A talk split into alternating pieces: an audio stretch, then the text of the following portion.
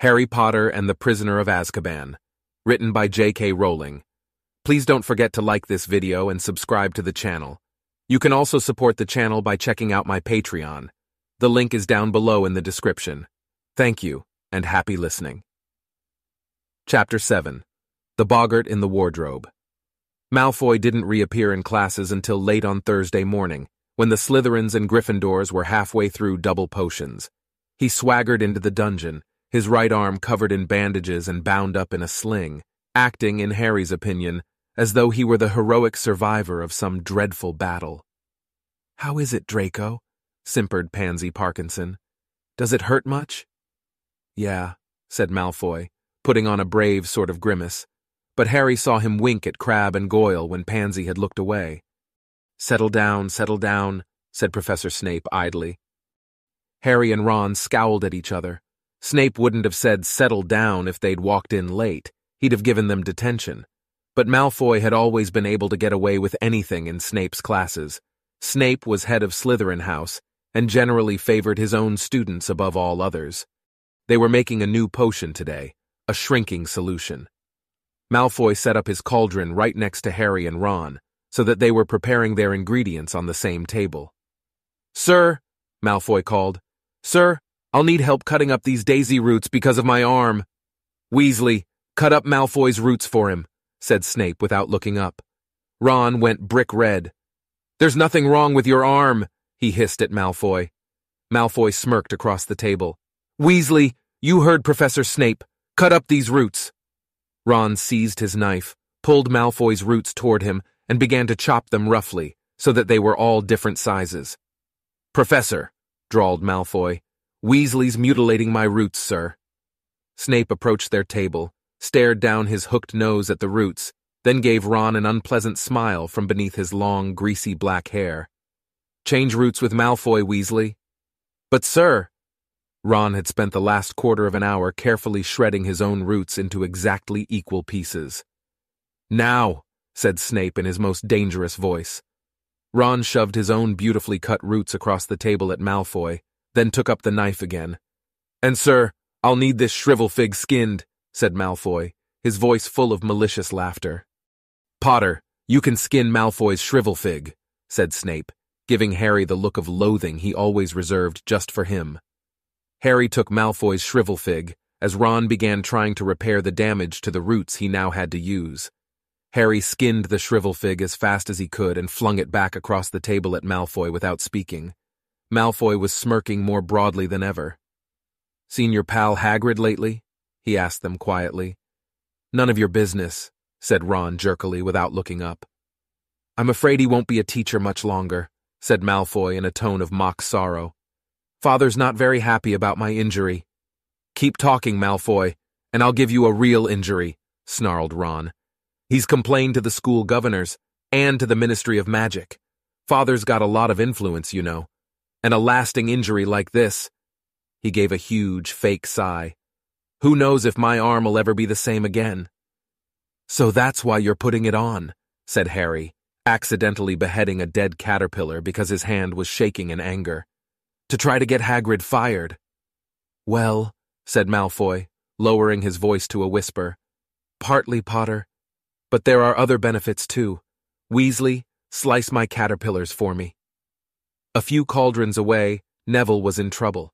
Neville regularly went to pieces in potions lessons. It was his worst subject, and his great fear of Professor Snape made things ten times worse. His potion, which was supposed to be a bright acid green, had turned Orange Longbottom? said Snape, ladling some up and allowing it to splash back into the cauldron so that everyone could see. Orange. Tell me, boy, does anything penetrate that thick skull of yours? Didn't you hear me say quite clearly that only one rat spleen was needed? Didn't I state plainly that a dash of leech juice would suffice? What do I have to do to make you understand, Longbottom? Neville was pink and trembling. He looked as though he was on the verge of tears. Please, sir, said Hermione, please, I could help Neville put it right.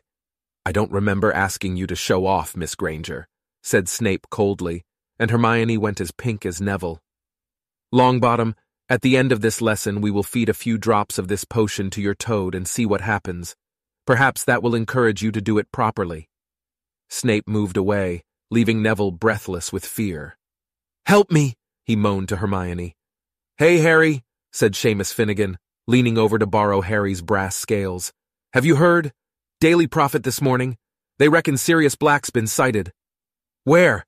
said Harry and Ron quickly. On the other side of the table, Malfoy looked up, listening closely.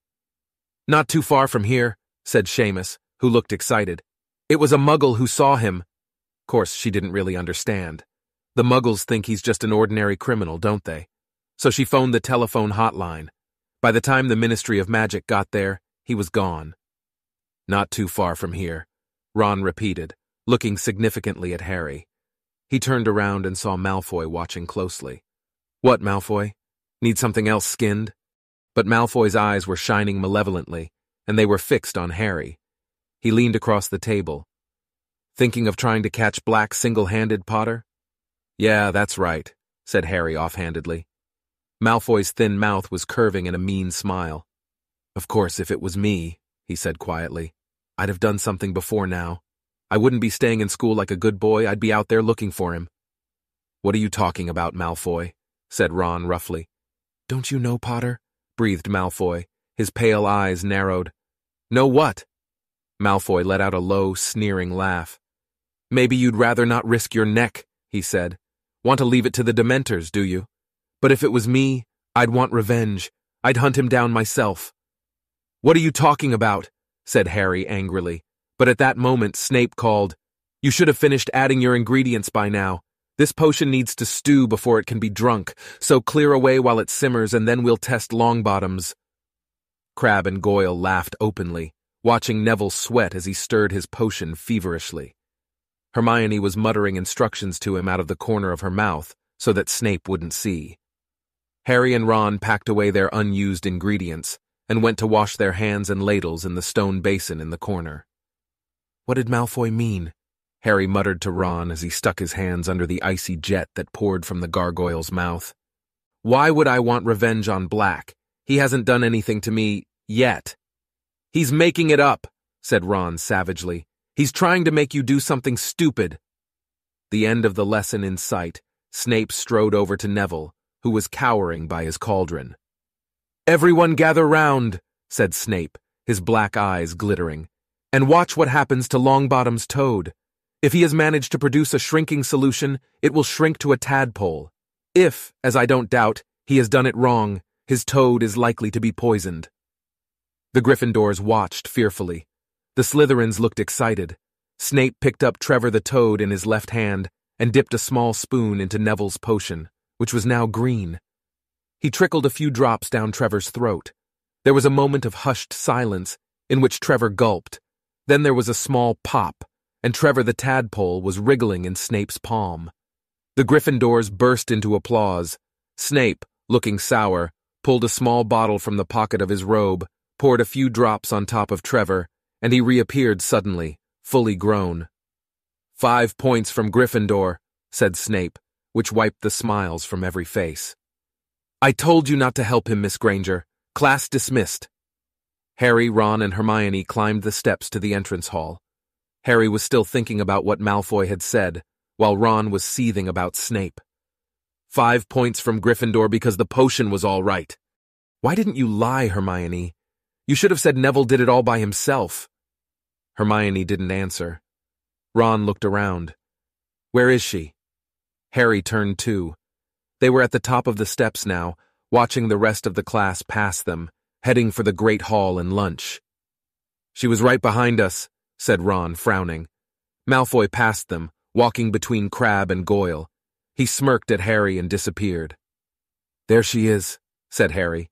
Hermione was panting slightly, hurrying up the stairs. One hand clutched her bag, the other seemed to be tucking something down the front of her robes. How did you do that? said Ron. What? said Hermione, joining them.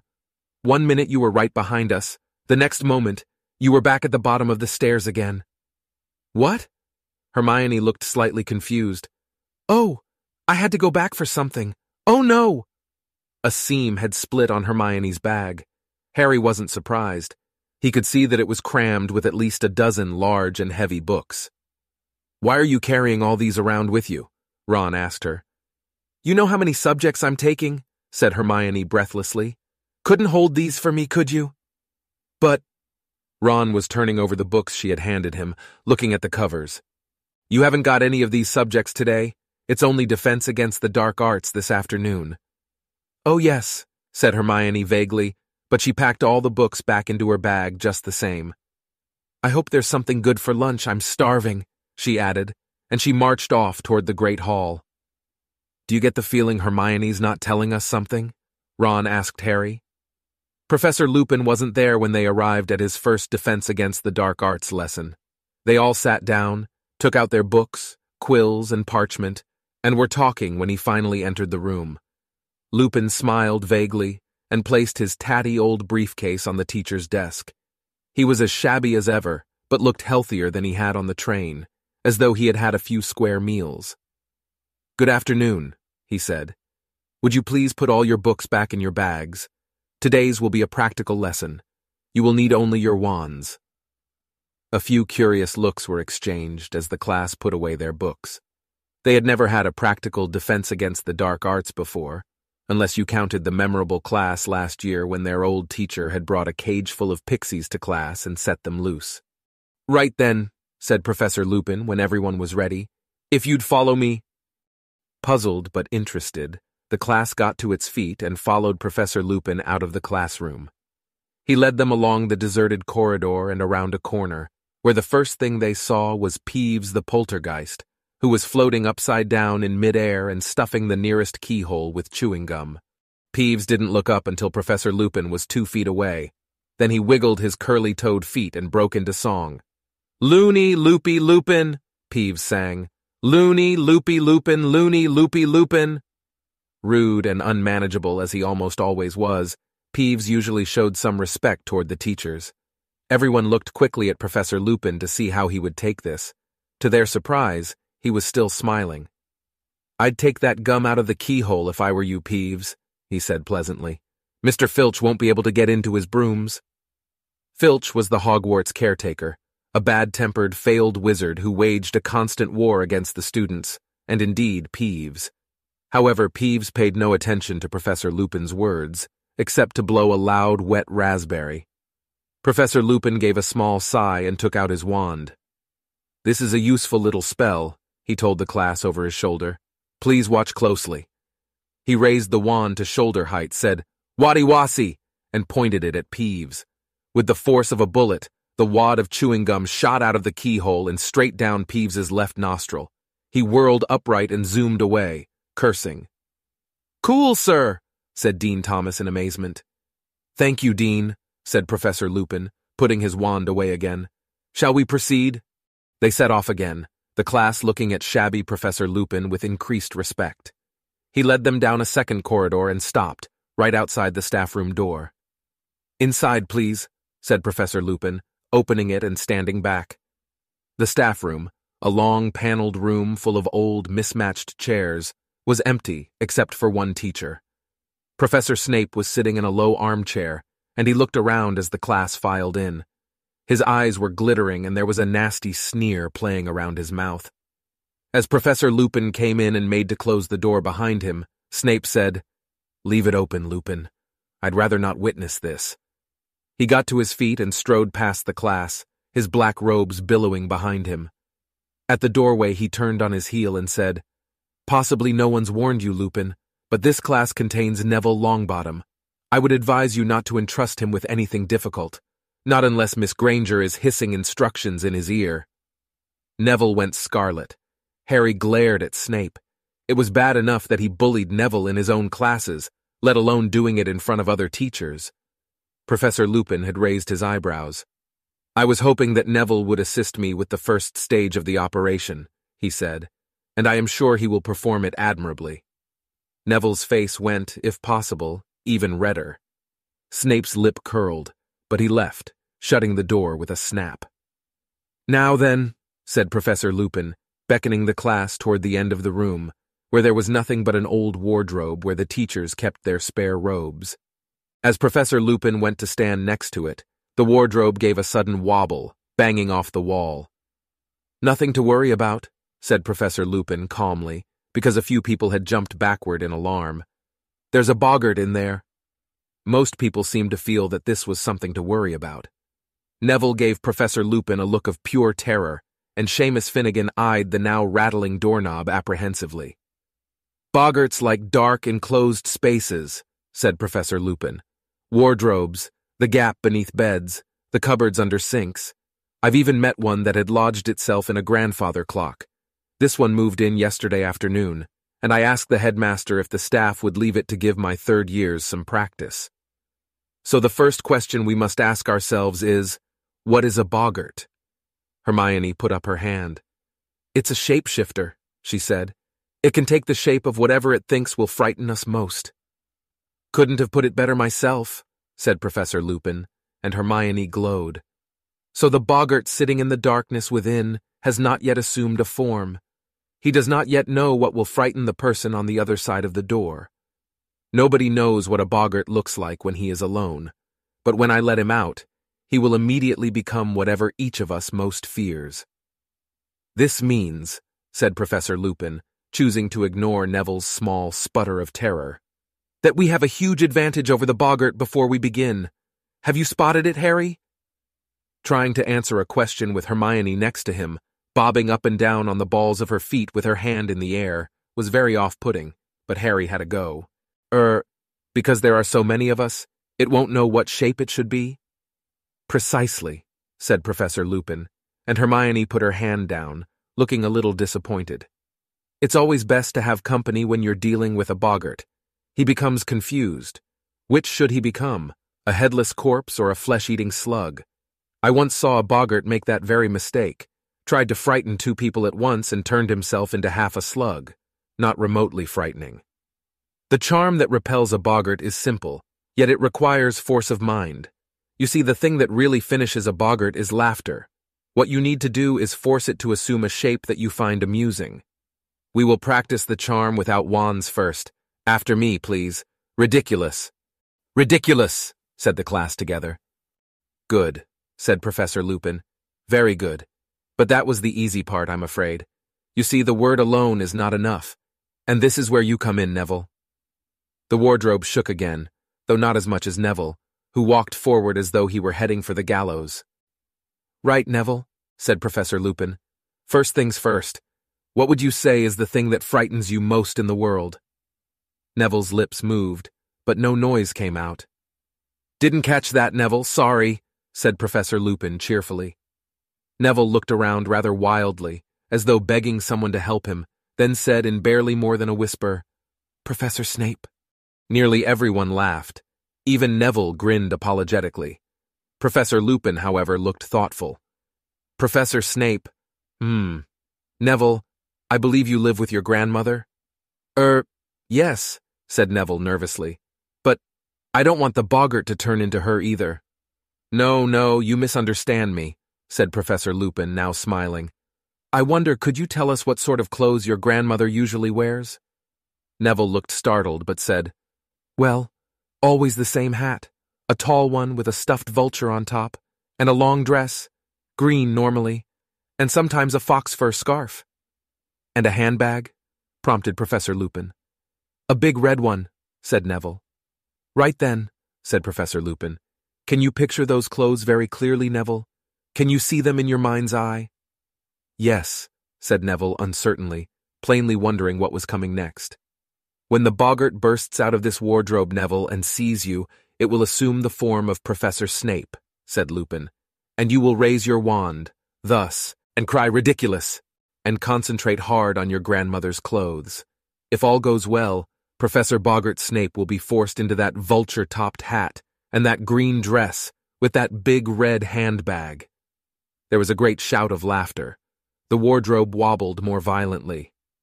If Neville is successful, the boggart is likely to shift his attention to each of us in turn, said Professor Lupin. I would like all of you to take a moment now to think of the thing that scares you most, and imagine how you might force it to look comical. The room went quiet. Harry thought, what scared him most in the world? His first thought was Lord Voldemort, a Voldemort returned to full strength. But before he had even started to plan a possible counterattack on a boggart Voldemort, a horrible image came floating to the surface of his mind.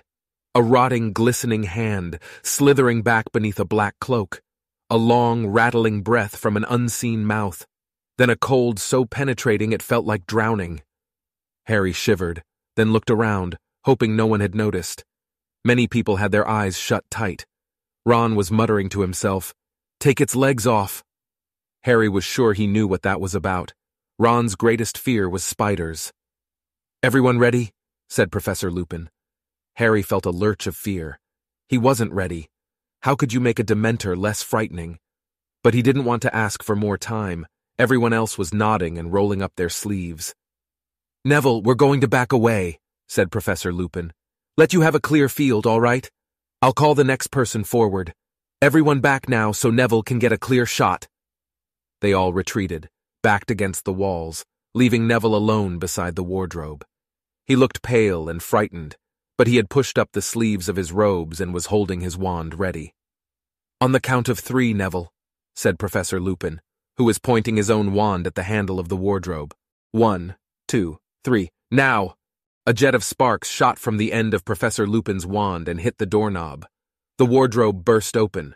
Hook-nosed and menacing, Professor Snape stepped out, his eyes flashing at Neville. Neville backed away, his wand up, mouthing wordlessly. Snape was bearing down upon him, reaching inside his robes. Ruh, ruh, riddikulus, squeaked Neville.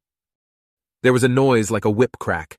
Snape stumbled. He was wearing a long, lace-trimmed dress and a towering hat topped with a moth-eaten vulture, and he was swinging a huge crimson handbag.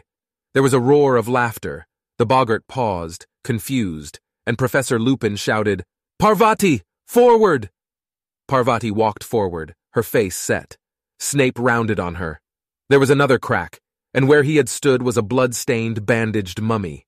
Its sightless face was turned to Parvati, and it began to walk toward her very slowly, dragging its feet, its stiff arms rising. Riddikulus! cried Parvati.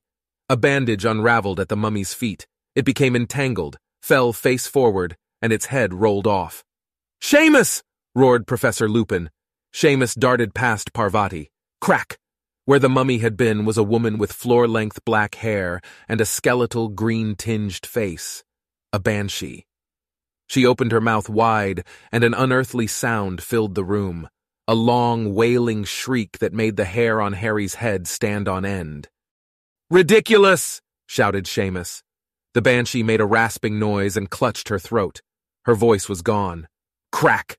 The banshee turned into a rat, which chased its tail in a circle, then, crack, became a rattlesnake, which slithered and writhed before, crack, becoming a single bloody eyeball. It's confused, shouted Lupin. We're getting there! Dean! Dean hurried forward. Crack! The eyeball became a severed hand, which flipped over and began to creep along the floor like a crab. Riddikulus, yelled Dean. There was a snap, and the hand was trapped in a mousetrap. Excellent! Ron, you next! Ron leapt forward. Crack! Quite a few people screamed. A giant spider, six feet tall and covered in hair, was advancing on Ron, clicking its pincers menacingly. For a moment, Harry thought Ron had frozen. Then, Riddikulus! bellowed Ron, and the spider's legs vanished. It rolled over and over. Lavender Brown squealed and ran out of its way, and it came to a halt at Harry's feet. He raised his wand, ready, but... Here! shouted Professor Lupin suddenly, hurrying forward. Crack! The legless spider had vanished. For a second, everyone looked wildly around to see where it was. Then they saw a silvery white orb hanging in the air in front of Lupin, who said, Riddikulus! Almost lazily. Crack! Forward, Neville, and finish him off, said Lupin as the boggart landed on the floor as a cockroach. Crack! Snape was back. This time Neville charged forward looking determined. Riddikulus! he shouted, and they had a split second's view of Snape in his lacy dress before Neville let out a great ha of laughter, and the boggart exploded, burst into a thousand tiny wisps of smoke, and was gone. Excellent! Cried Professor Lupin as the class broke into applause. Excellent, Neville! Well done, everyone! Let me see. Five points to Gryffindor for every person to tackle the boggart. Ten for Neville because he did it twice. And five each to Hermione and Harry. But I didn't do anything, said Harry. You and Hermione answered my questions correctly at the start of the class, Harry, Lupin said lightly. Very well, everyone. An excellent lesson. Homework, kindly read the chapter on boggarts and summarize it for me, to be handed in on Monday. That will be all. Talking excitedly, the class left the staff room. Harry, however, wasn't feeling cheerful. Professor Lupin had deliberately stopped him from tackling the boggart. Why? Was it because he'd seen Harry collapse on the train and thought he wasn't up to much? Had he thought Harry would pass out again? But no one else seemed to have noticed anything. Did you see me take that banshee? Shouted Seamus. And the hand, said Dean, waving his own around. And Snape in that hat. And my mummy? I wonder why Professor Lupin's frightened of crystal balls, said Lavender thoughtfully. That was the best defense against the dark arts lesson we've ever had, wasn't it? said Ron excitedly, as they made their way back to the classroom to get their bags.